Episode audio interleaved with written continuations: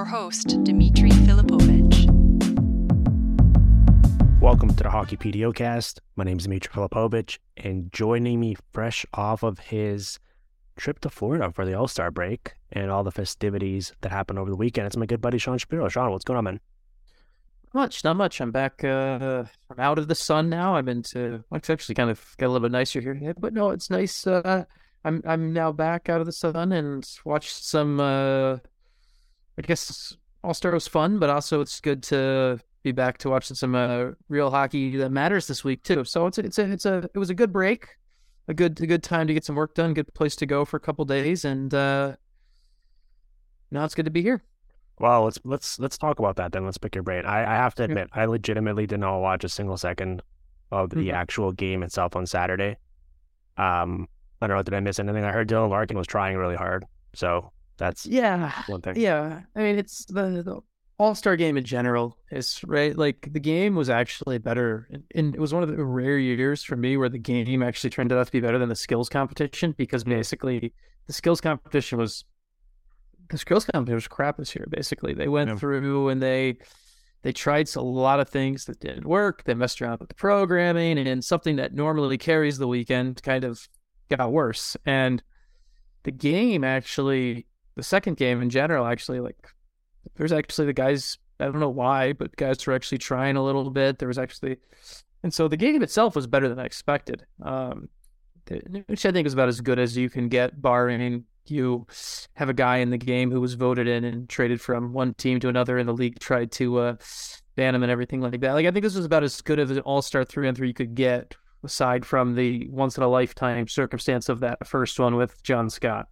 Well, I did watch all of the skills competition stuff on Friday, and wow, I guess my big question, well, you know, I was just sitting and having a couple of drinks, enjoying my break. Had a couple people over, also hockey fans. It was fun trying to explain to them what I thought was happening, but I even myself didn't really know. I guess that was my lasting takeaway from a lot of the programming on Friday was, what in the sweet heck is going on here? Like we've talked about this before on this show, right? Where the event, especially the Friday portion, is not for us, right? It's like it's for younger fans, it's for the kids, all that good stuff. But if that's the case, and it clearly is, then why are the two big references you're making as part of the skills competition being Miami Vice and Happy Gilmore? Like two movies that, what percentage of like 8-year-olds are even aware of those movies? It's so wild. I mean, Miami Vice, right? When did it? I'm just using the internet here. When was the last time Miami Vice was on TV? Like, it ran for, like, the original Miami Vice ran from, like, 84 to 89. Like, I was born in 89. Like, that's old. Like, the Miami Vice reference even goes, like, I got it because I know, like, oh, that's Miami Vice. Yeah. But, like, I still didn't get it. Like, it's not like it was something where it's, like, connected with me. So is that your appeal to try to bring in the, jeez. Yeah, I felt like you could have made it. Like, I get the geographical reference. Yeah. But it felt like you could have probably made some sort of reference to a movie or a bit of pop culture that actually made sense for the demographic you're trying to target. The Miami Vice one too. The thing that happened that was supposed to happen that didn't, because obviously this is all scripted. Marner whiffed. He was supposed to loft it up like high glove, and Luongo was supposed to give it like the big how do you do on the middle and everything like that. Yeah, and because he just basically whiffed on the shot, it just became a weird, here's Mitch Marner in a suit, and we didn't really do much else with it, right? Like the Happy Gilmore thing was at least semi-funny and a little bit more relevant, but anyone... No. Not really. I had to break it. On TV, it was an absolute mess. Yeah. No, I'm being kind, but that's... Well, let's go through the mechanics of it then. You were there. So a lot of the stuff's like pre-recorded and stuff, right? What was the logic behind formatting it so that they would start an event? Actually, like in the case of the accuracy competition, for example, you know, McDavid hits all of his marks immediately in superhuman fashion. Yeah. And instead of building on that and being like, all right, let's see him, what he's going to do next. All of a sudden, it's like, all right, and now we're going to put this over here and we're going to do 2 or 3 other events now and resume them. Yeah. And then we'll follow this up later at a point at which you've probably already forgotten what happened in the first place. Like, what was the logic behind the actual production of it in terms of formatting that away as opposed to starting an event and finishing it and then starting a new one? ESPN and the NHL had seen metrics where viewership, and I know this for a fact, ESPN and the NHL had seen metrics where the number of the viewership drops after certain events, where after the hardest shot, after accuracy, after fastest skater, if you looked at like the chart of viewership, there'd be people like who would just leave after that. And so the thought concept process behind it was, well, if the event doesn't end, those people, they can't leave. Well, they can't leave. Right. And that was the thought process. And it didn't work, right? Like, it was just so disjointed and confusing, and you had really kind of no idea what was going on. I mean, my favorite part about all of this is the fact that, like, Kirill Kaprizov just chose not to do anything. Yeah. Like, that's the best part out of all this. Like, he was supposed to be in the fastest skater, and they were going through, and Detroit, right? We spoke to Dylan Larkin a little bit after skate this back in Detroit this week, and he was like, we're there and everything like that, and we go through everyone, and like Kaprizov just never goes, and basically he just kind of decided he wasn't going to do it. And like, it's, I mean, the whole thing was just, it was so bad in person. Here's the thing about, like, the skills competition was so bad in person. It was such a push to be like a TV event and everything like that. And the fact that it didn't translate at all to real television is just even more of a like damning thing of like how much they missed the mark on it, because in person it was just awkward and weird. And you would go through times where it's like, at one point, like I hit someone in the press box, like hit the stopwatch, and there's like 22 minutes of non-action for the people in the building who are paying way too much money to be there and are just like, so it was a very awkward, weird event. Well, here's the thing. So I think we're all resigned to the reality that, especially for the game portion on the Saturday, like the motivation and incentive to try really hard and actually turn it into a game situation is just not going to be there, right? And it's understandable. No one wants to get hurt in one of these exhibition events. Totally makes sense. Here's the thing, though. I think there's a way to do, especially the skills competition part, where you tap into what this should be at the root of it, which is you have a collection of the best athletes in the sport all in one place. Part of what makes them so good is how just obscenely competitive they are, right? Yeah. And so you get them doing stuff where they don't want to be shown up by their peers. So then you get them tapping into that by actually being competitive. And it was interesting. I understand that this doesn't make for the live experience, of course, with the people in the building. But one of the events that I thought did kind of work for me was the pre-recorded segment of the guys playing golf, because you got to see, like Jason Robertson, like earnestly talking to like Clayton Keller and other players that were there competing with him. And like, he messes up his first shot and he's like, oh my God, I'm so embarrassed.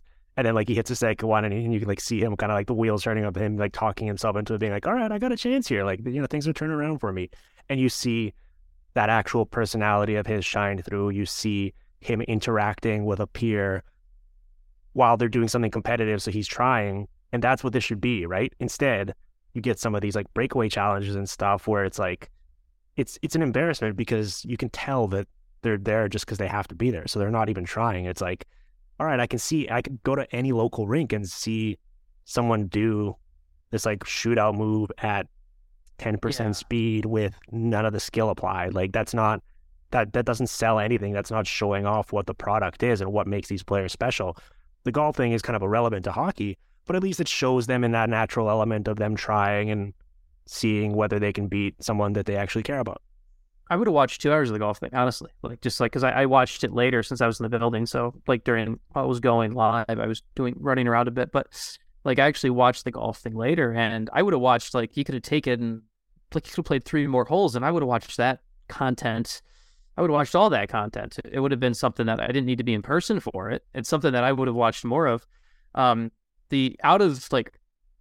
There was two things about the pre-tape stuff that I think are important to note on this. For me, last year what they did in Vegas actually worked, because people watching at home and people in the building were able to suspend disbelief, because the Bellagio fountain is right next to T-Mobile. So the concept of like, hey, we did the hardest skate, we did the fastest skater. Now we're going to just go to the fountain where we've got, I think it was Zach Wierenski won it last year. We'll go to Zach Wierenski and these guys on the Bellagio fountain. It's like, you could at least suspend disbelief while watching, where it's like, okay, those two things are geographically next to each other. We all know the Panthers play next to the Everglades, and the beach is nowhere close to that. Like, so that was another like thing that took out of it for me, where it's like, it took away the, even though people, if you thought about it, you knew it wasn't happening at the same time. It took away from the geography of it. It took away from like, okay, well, this really isn't happening. This is something where they're at the beach. I know the Panthers play nowhere near the beach. So what are they showing me? Why am I seeing this? Like, I think there was an easier suspension of disbelief with the Vegas one.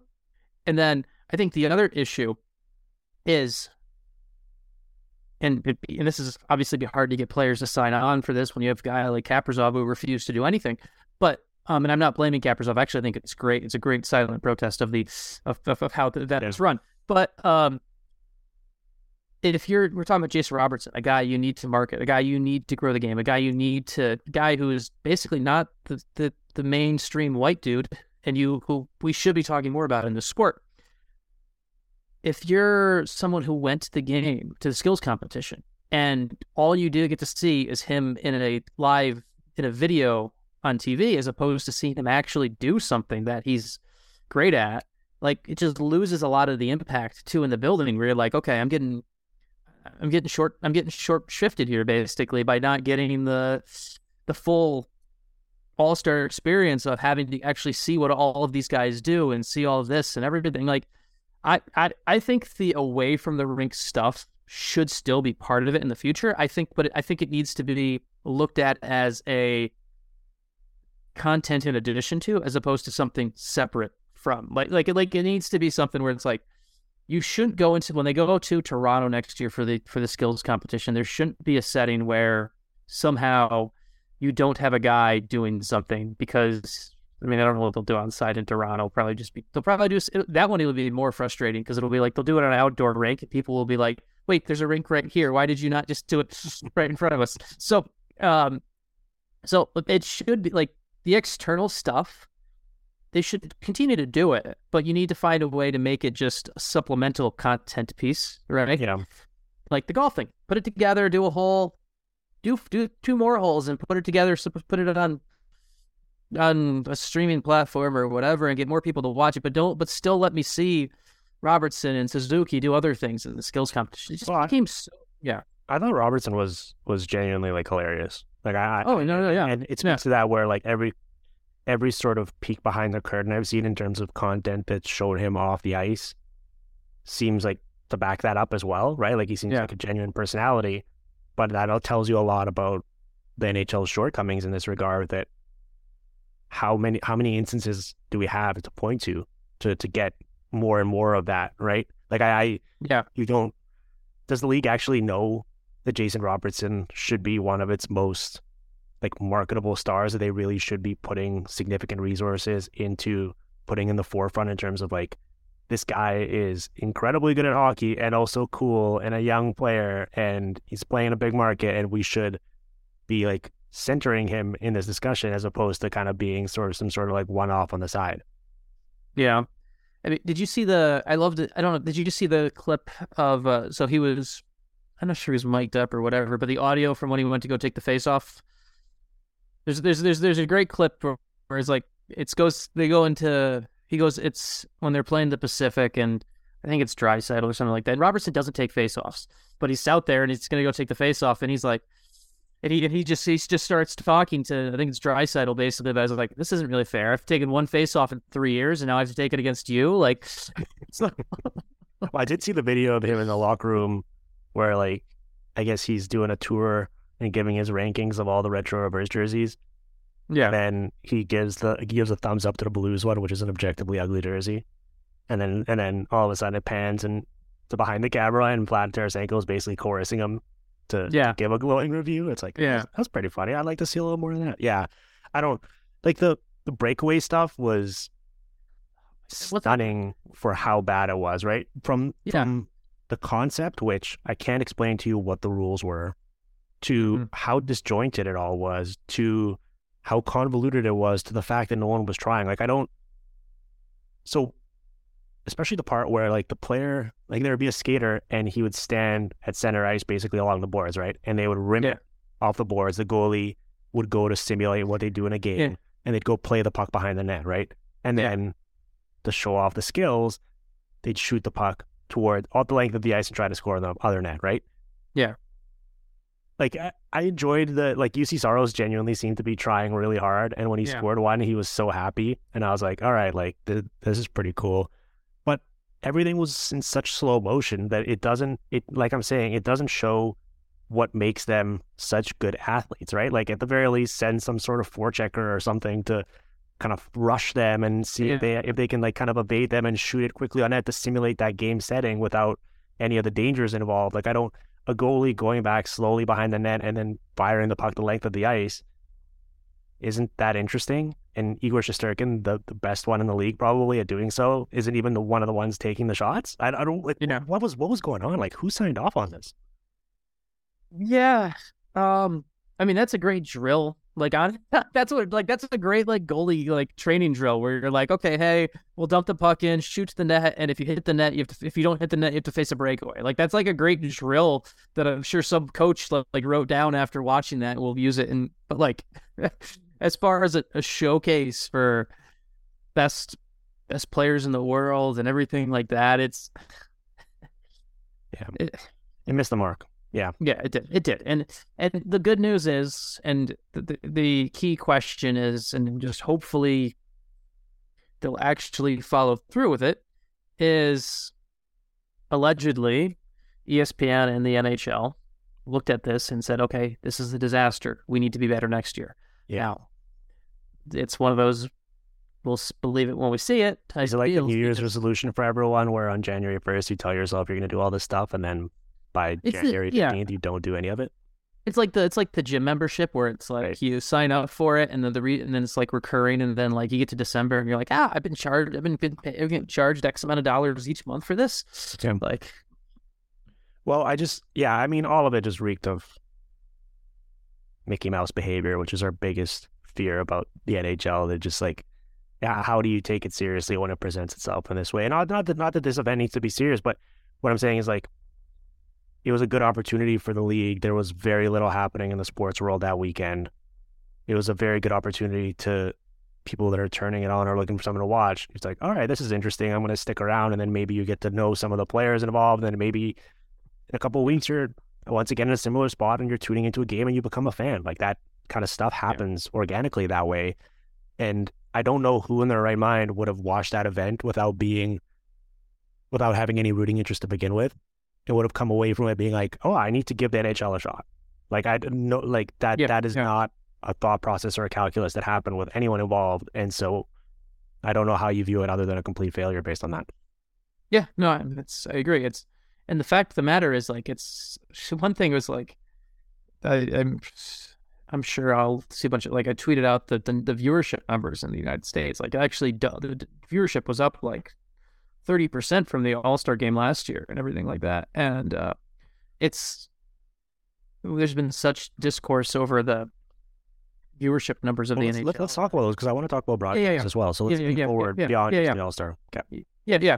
And so, like, I just, we'll get to that and I'll use this to move us into that. Like, the whole thing is like, at one point when they're celebrating the amount of people who watch this thing and everything like that, that's actually the event where you don't want those good viewership numbers. Like, frankly, you want the viewership numbers on this one to be like, well, we got it. Like, you don't have the metric, the data from a TV product perspective went the other way, kind of frustratingly, where it's like you had 1.9 million viewers at a max and everything like that in the United States, which is more than it had viewing the game in Vegas and all that junk and everything like that. So it's,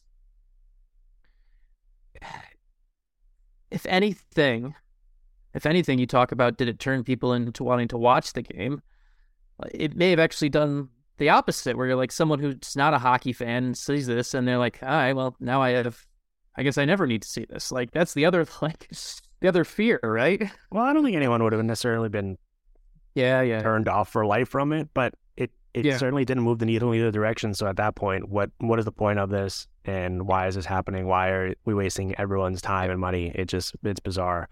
Let's talk about the actual broadcasts themselves, though, and we can talk about the viewership numbers as well. This was obviously a big topic of discussion last week in particular, as there were no real games going on, so we were talking about some of this off-ice stuff. I think there's a really interesting conversation to be had. I know that you did a Q&A on your site as well with Liam McHugh, right? The host of NHL and TNT. Yeah. And that is one broadcast that I say actually probably this doesn't apply to as much, but the local ones in particular for me. The league is falling so far behind both the NBA and NFL in terms of how intelligently it... how intelligently it highlights the cool parts of their product to make fans aware of, like, why they should care. You know what I mean? Like, when you watch an NHL game, the product is so good right now. The players are amazing. Everyone's so fast. Everyone's so skilled. The degree of difficulty you see in terms of some of the shots and goals executed is higher than it's ever been. But it's kind of prohibitive in the sense that unless you're a huge fan, that's really just like spending your entire day focusing on this stuff and watching tape and everything like I do. That's not the casual fan at home, right? You work your job, you come home, you turn on the TV, you watch your favorite team. The game is so fast that sometimes stuff happens and you probably either miss it or you can't appreciate why it was so cool, or you just think it was like an entirely random bounce of the puck, right? And then the job of the broadcast live as it's happening, especially during intermissions, in my opinion, should be to show all that cool stuff that happened and then break it down in a thoughtful way to show fans at home what happened, why it was notable, what the mechanics were behind it, whether it was the X's and O's or a technical thing in terms of the shot, and then kind of allow everyone at home then to really appreciate what they actually witnessed. You know what I mean? And these broadcasts do not do any of that. And so it was really funny, like you see Carlo Koliako's tweet about it, and it's like, oh, there's too many math equations, that's what's ruining the product. And it's like, I don't think that the broadcasts are suffering from being too smart these days. That's like the kindest way I can put it. I think one of the issues with broadcast things that really happened is you have a lot of people in the producing standpoint. I think you have still a lot of people who are producing hockey who came into it, and when they either started producing or they forever it was, ooh, it's hockey, we have fights, let's sell the fights, like in the end. And so anytime, and now that fighting is virtually gone beyond a couple instances here and there, I think you have people who produced the game and promoted the game who now they're like, I don't know how to fill the void without fights. I mean, and like you, and how often do you get the guy who's in the studio is the guy who made his living beating the crap out of people, right? Like it's often the enforcer in the studio, the guy who comes with this is such a hard game and played by hard men, and we need more physicality, and people just lament what's not there anymore instead of celebrating what is. And it's kind of sad. Like there's so many little things about the. Like occasionally I'll do like the how did that go in port for my site, just off goals and everything like that. Mm-hmm. And going back and even just watching like the 10 seconds around a goal, the amount of little things that happen on a play, like within the millisecond, like I'll be watching and I'll stop and I'll screen grab something, and I'll screen grab something else, and I'll look and I'll be like, holy crap, like I've screen grabbed 6 things within like a second and a half, right? Like there's all of this stuff that's happening, and it's so interesting, and it's going through these players' minds that quick, and we don't get any of that. Like we don't get the breakdown. We don't get the guys, the people in the actual booth, the play-by-play, and the analysts, like, they can only do so much in the moment. I'm fine with, I don't know what else they can do, honestly. Obviously, you can become a better analyst, but in general, as you say, this is so much more on the intermission, the pregame, the postgame. How do we actually highlight what's impressive about this? How do we highlight how do we find these other, like, the other thing you think about is just how this game has been shot, like, and I'm not sure if there's a better way yet, but hockey has been shot from basically the same camera one angle, right, since forever. Like, fun trivia that I sometimes like to tell people, like, do you know why the red line is dashed? Do you know the answer to that? No. Well, the TVs were black and white, so you could tell the difference between the red line and the blue line. That's why the red line is dashed. And so, like, that's why the center ice line is dashed. And so we still shoot from the same camera one angle for every single thing. And you see some broadcasts play around with a couple, maybe the behind the net thing and stuff like that. But we basically have been shooting this game and covering this game with basically the same concept for forever. And we now have such better technology. Like, if you had told someone, like, if you went and said, like, to, like, a real, like find me, like, a filmmaker who knows nothing about hockey. Like, I'd love someone to, like, this should be a project. I'm going to write this down. I should find something. Well, they have some cool shots. They were especially doing a lot of this during that the season, the bubble season, basically, right, where there was no fans in the stands, and they were playing in, like, the same rinks over and over again, and they were integrating a lot of this cool visual stuff of, like, the camera that was basically, like, at ice levels, and then they would just, like, show you, like, the slow motion replay of, like, Patrick Line a one-timer, and you could see, like, the flex on his stick and exactly where he picked his spot at the top of the top corner, and that stuff's so cool. And we still see a little bit of that, but you're right. Like, for how far we've come in 2023 in terms of what we have and in the way of technology, like, show some of that. But how often do you see that in a non-national TV broadcast? Very rare. I'm going with, like, that's where my point is. Like, it's one thing when it's the playoffs and the league is there and they're like, oh, we got to do this, this, and this. But when we need hockey to be cool on the daily basis for the kid watching the regional broadcasts in Nashville or Washington or Columbus or whatever, we're not getting that stuff. It doesn't show up on those, like, those regional broadcasts. And I know part of it's probably always going to be quote unquote budget technology or whatever, but we have the technology. The league has this, like, you have this, and there's so much more you can do to make this sport cool. I mean, it's funny to me. We've all seen that guy, and I've made fun of that guy before, and I apologize but like, we've all seen that guy who, like, tacks the GoPro on the back of, like, behind the net, like, for a beer league game. Like, we sometimes get cooler angles from really slow beer league games than we do from NHL games because someone decided to tack a GoPro somewhere. Like, there's the amount of things that we could be doing, and that we can just kind of add and would be great. And it's we need more breakdowns. So the games are really fast, but you watch, like, Chris Collinsworth, like, in between plays in an NFL game. Yes. Yeah. Uses the telestrator, highlights, all right, this is what this offensive lineman did, watch the way what he does here pre-snap, all of a sudden, this is where the play breaks down, or this is where the play was really blown open and what allowed them to succeed. After every commercial, at the very least, there should be an intelligent X's and O's breakdown of the coolest thing that happened prior to the commercial. And rarely it's that. Like, it's very rarely, or you show the replay, but you're either ill-equipped or unable to identify what happened, and so you don't really teach anyone at home. And I think there's a way to do it in an entertaining way where you're not talking down to people, or you're not boring them with minutia that they might not care about, while still celebrating what's so cool about the on-ice product, which we all agree is as cool as it's ever been. So I don't understand where the imbalance is there, or why some of these broadcasts are unwilling to sort of really go down that hole. Yeah, especially the ones that I don't understand, the ones that fit into the space where in the quote unquote non-traditional markets. Like, I would be and I'm not giving a pass to anyone on this, but like it's one of those where like if you told me like this was only an issue in the quote unquote original six and we don't need to do that, like fine, okay.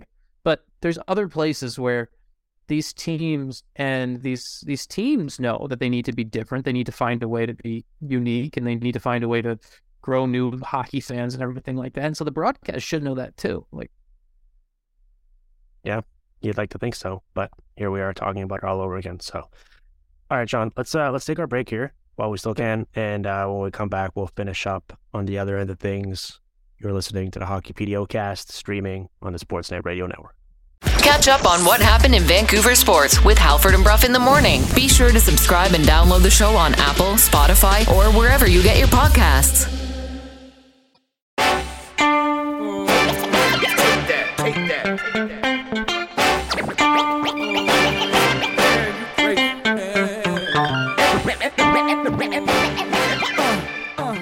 All right, we're back in the Hockeypedia cast with Sean Shapiro. Sean, one final note on the broadcast that I did want to get to. I think this is why I'm so passionate about this topic. I just want to learn more. You know what I mean? Yeah. Like I was saying this to you, but I'm happy to admit it here. Like I can't remember the last time I watched a broadcast that didn't involve either Ray Ferraro or Mike Johnson and actually learn something cool about what had happened. And that's a shame. And it's not because I know everything. I certainly do not. In fact, I was pretty late to hockey. So like a lot of these like little details about playing and stuff are like still foreign to me. And I'm trying to pick up on it. And I watch so much tape that I think I've come a long way in that regard. But there's so much stuff from a hockey lifer that I feel like I could learn throughout the course of these broadcasts. And then you read some of the work that we have at EP Rinkside of people who are just sitting at home breaking down tape, and you edit a lot of this stuff. So you're certainly familiar with it. And you just like, you learn about all of these little intricacies of a skating stride or something. And it's like, I feel like there's a way to incorporate this into a game broadcast without, you know, getting everything screeching to a halt and, you know, getting in the way of talking about the game. Like there's enough downtime in between plays where I feel like we could have some fun with it. Yeah, like I'll take this opportunity to give the credit to our guy, Lassie over at EP Rinkside. I just edited his piece before we hopped on this. He did a breakdown of Ivan Demidov, Russian prospect, and for the 2024 draft, and I come away learning while reading through his stuff and editing his stuff just how various guys, when it comes to the skating stride and how a guy swivels his hips in a certain way and like all these little things that I pick up, that I would just love to see some of that in the broadcast where I don't have to be the hockey nerd, or in my case someone who literally works in the industry, to go seek it out to find it. Like I want it to be given to me. I want their for example, I'm not a football nerd. I don't really, my NFL consumption doesn't go beyond having the games on in the background on Sundays, but I still watch and I still learn more about the game because it's presented to me in a way where I can become a smarter football fan by just paying attention to the generic, just pay attention to the normal broadcast. I don't have to. And I know the sports are different and there's different stoppages in the NFL and everything, but that there still has to be a happy medium. Like, and as he said, it comes from a point of, I want to be able to learn if I want to learn stuff, because that's when I'm most passionate about working on things, frankly. And so I want to learn things, and and that's how you create more hockey fans too. Like if this is something where you have gateways for people to kind of like learn what's happening and actually be interested in it, it opens so many more opportunities that we're just not touching on right now. Yeah. Yeah, that's right. Well, yeah, I would like to think that's what we do with this show here, right? Like kind of like identify a few things that we picked up on, whether I've been watching tape or look at the numbers, and then you hear from people, they're like, oh, like, you know, the show at least helped me like think about the game in a different way or something. And that's what the broadcast should be trying to get to at the end of the day. So yeah, it is what it is. Okay, let's move on. We want to talk a bit about the Bruins, because you were around them quite a bit, and you wrote up a couple stories on them for EP Rinkside. I'm curious for your what you came away with from those experiences. Yeah, so I've got two things in the past week. I saw it just worked out well where I had been in Tampa. I was in Florida back-to-back weeks in late January, and then for the All-Star Week, and so and it just worked out well with the Bruins had been in Tampa when I was there. So I saw the Bruins then. So then also they had multiple players at the All-Star Weekend, so just a good opportunity to dive in on the Bruins content for the team that's the best team in the NHL right now. The Bruins are, it's just a fun, fascinating story because there's the chase for the 62 regular season wins, right? Like we always, it's the mark that the Lightning set in 2018, 19, and then the same, and also the mark that the Wings set too in the 90s, and neither of those teams won the Stanley Cup. So it's kind of this great like story where it's like there's this chase for this record that somehow seems cursed at the same time almost. So it's a really fun storyline to watch, and it's to me the most kind of, and I wrote about the two guys to me that are kind of the most interesting part of this run, because we know the Marchands, we know the Bergerons, we know the Pasternaks, like we know those guys, and we know we know what they bring, we know their story, it's been told, it's like, but to me, the two pieces that have just been super fascinating have been A, the coaching, and obviously I have a history covering Jim Montgomery in Dallas, because I covered Jim Montgomery's first stint in the NHL before he lost his job in a very unceremonious fashion. And like with what the Bruins have been doing and how much they've just been clicking along, as someone who covered Montgomery on a day-to-day basis and kind of has and knows what his shortcomings were as a head coach, we haven't even been in a spot for him to have those shortcomings with the Bruins. And I'm just still, I'm fascinated. I want to know, and I want to be super clear, and I say this, I'm not questioning Jim Montgomery changing as a person at all. I just want to be very clear because What were those shortcomings? So Jim Montgomery he was a college coach who could come in with, when things are going well, he was jovial, best friend, your buddy, everything like that. Mm-hmm. But then he could flip the switch to being the bad guy. He could easily flip the switch to being the bad guy.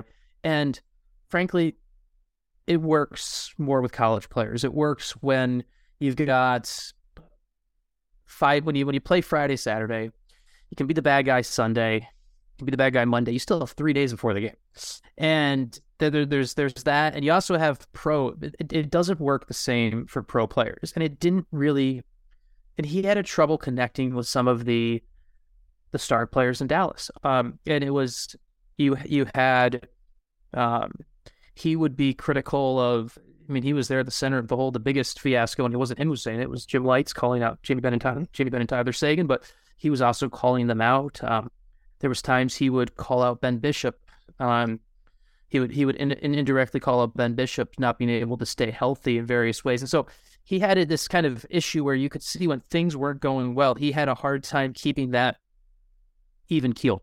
He had a hard time, and he would kind of push buttons that way. And he said, and I don't know, but he even said one of the most famous things I've ever heard a coach say was like, he talked about, and he said on the record rather publicly in Dallas, how he couldn't fix the culture of mediocrity. And that's a quote. I'm not like that's what he said. He couldn't fix the culture of mediocrity. He was frustrated with how he couldn't fix it. And so the Bruins have the farthest thing from a culture of mediocrity, right? We hear aside from a certain decision they made to sign a certain prospect this year, the Bruins have been the gold standard for culture, and it comes from a player perspective, and it's been built within that group. Well, yeah, it backs to Chara. Yeah, exactly. And so as a coach, it's not, you don't need to build and fix culture. You just need to not get in the way. So like, I don't know. So Jim Montgomery's done a great job of not getting in the way of the Bruins culture this year. And I think he's definitely deserves some credit for juggling things and figuring out the right way. But I just don't know. And I really still want to know what happens how will he handle things when the Bruins lose 4 or 5 games? How will he handle things when that top line goes cold and he's feeling frustrated about it? Like, I just don't know how Jim Montgomery has changed as a head coach in that role. He said one of the things he told me that was really interesting was he said he feels like he's a more humbled, compassionate person, obviously, after how he lost his job, and he feels like he can connect with people a little bit better and understand their circumstances. So maybe that's the secret elixir. Maybe that is the thing where it's like he needed to be a little bit more understanding of other people's circumstances, and maybe that's the difference. Maybe it's not. Either way, I just think the true like grading of Jim Montgomery, and it's easy and cliche to say this, but it's just true, is we're going to get to the playoffs. This team's going to win 62 games, right? Say this Bruins team wins 62, 63, whatever the number is, right? Like, and then we're going to hear all these stories of, well, the Lightning couldn't do it. The Wings couldn't do it. Like, you're going to hear it. It's going to be the storyline throughout.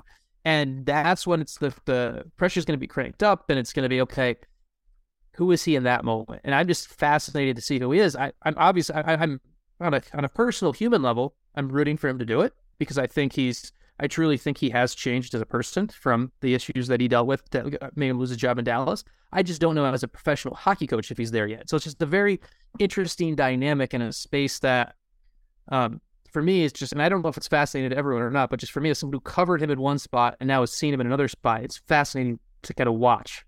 So. Yeah, well, you juxtapose it to the person he took over from, right? I think he entered a pretty good situation because it was a good roster. Now, I think certainly no one expected them to be on pace for 133 points the way they are so far this season. Yeah. But it was a good veteran-laden roster that was desperate for a new coach because, by all accounts, Bruce Cassidy, who was a really good NHL coach in his own right, was just like he wore everyone down, right? Like he was just too much of a disciplinary and just too.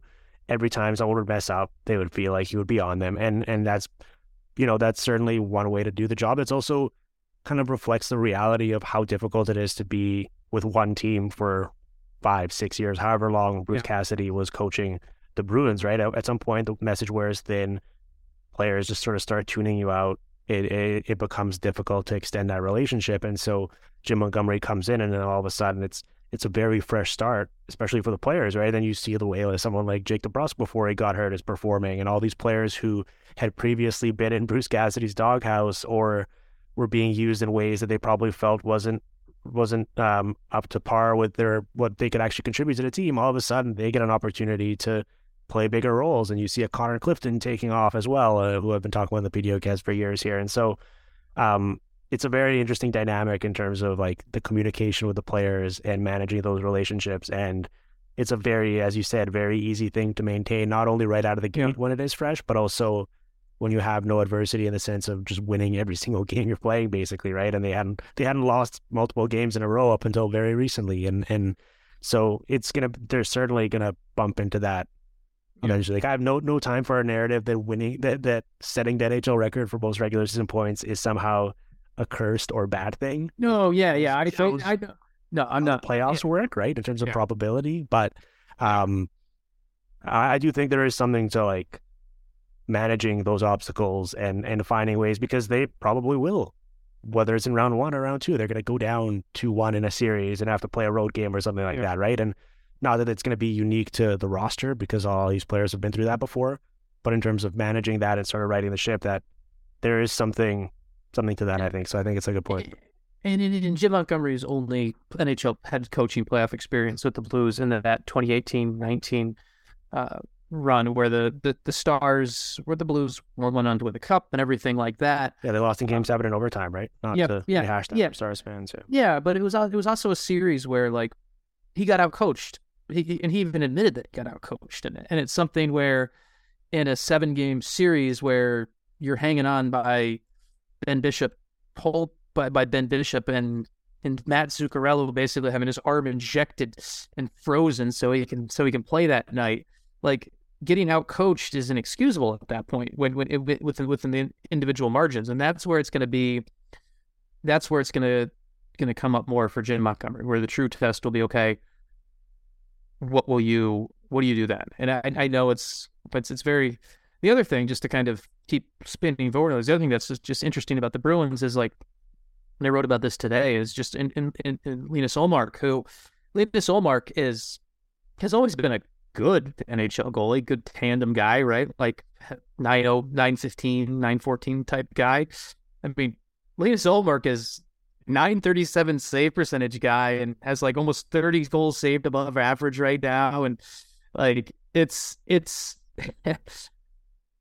he's having like a bit of that kind of that Andre Vasilevsky effect on Tampa, where Tampa could play and with freedom and so much they had because of what Vasilevsky did, where Ullmark is providing that in Boston. And to be honest, at least from my perspective, I never thought of Linus Ullmark as that guy. So yeah, well, so he's 26-4-1, 937 save percentage, you said. Yeah. Got a goals against under 2. I mean, by all of the sort of traditional metrics, like he's going to get a lot of Vesna votes, right? And he should win the Vesna. I think there's a difference between me being happy with what he's doing and the Vesna. Well, like, I want to be clear on that. Yeah. That's what I was going to say. I think contextualizing for degree of difficulty is important here, because even you mentioned, like, based on the public models, Evolving Hockey, for example, which is the go-to for goal save above expected, has him at 25.1 goals saved, which is like third in the league. If you look at some of the private ones, like SportLogic has him at like 14 goals saved above expected, which is still really good and amongst like the top 10.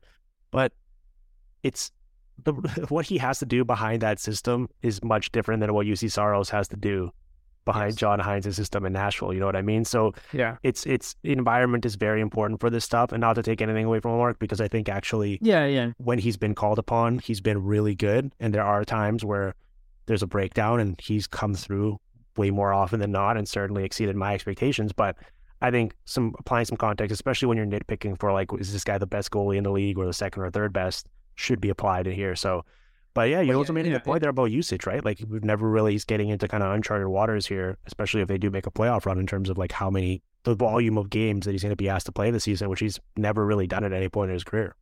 Yeah, like he's played in his career as most NHL games played, right? We had the 41 games in the regular season last year and the 2 playoff games, but then got yanked and then they got benched after that. But like, beyond that, you go from, like, I'm looking at pulled up his Elite Prospects page to give a nice plug for one of my employers. I mean, he's played 56 games combined between the AHL during the 2016-17 season. He's never played this many games. And he's going to, and that's the thing that's going to be really interesting, because I think we're at a spot, I've maintained the theory that I think the healthiest number of games, this is just my theory, I feel like the best version of a goal, you get the most you can really get out of a goalie is like 60 games total. Like I think there's some guys who, and so it becomes the spot of goaltending, in my view, and I'm talking about the NHL level, right? Where the key is, how do you make sure you get those 60 games spread out the right way? And that's why we've gone to this kind of tandem system, right? Where we have more of the 1A, 1B, so then and then number one in the playoffs. So and you can go to that. But I mean, what's going to happen with Ullmark as he continues to get more of workload he's never had? Things like that. I don't know. It's just an interesting. He's an interesting character, and it's he's also actually a character, which is something we don't always have. Like we talked about earlier, how like we need to see more from Jason Robertson, and Ullmark, someone who it's good to have the starting goalie of the Boston Bruins being someone with character, because we want more of that in the game.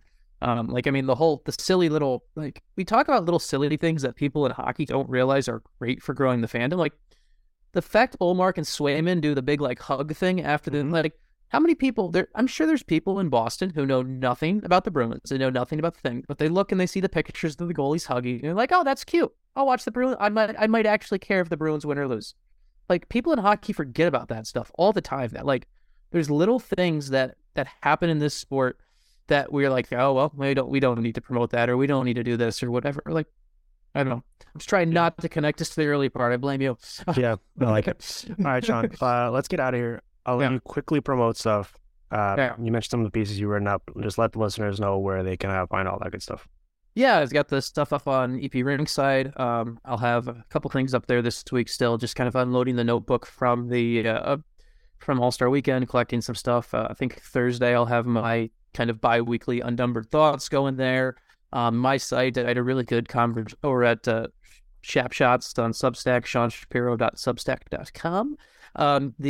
The I had a really good conversation with Jake Wallman today for the Red Wings defenseman, who obviously the Dylan Larkin conversations, the big contract hullabaloo and everything like that. But in the in Detroit, obviously there's going to be a big contract discussion and question about Jake Wallman, what he's worth, what he really is. And I had a really good conversation with Jake about that himself today. So I'll have a story and that tomorrow over at Shap Shots. And yeah.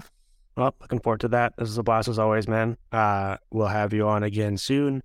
Listeners, if you enjoyed what they heard, go smash that 5-star button wherever you listen to the PDO cast, and we'll be back tomorrow with another episode. So thank you for listening to the Hockey PDO cast, as always, streaming on the Sportsnet Radio Network.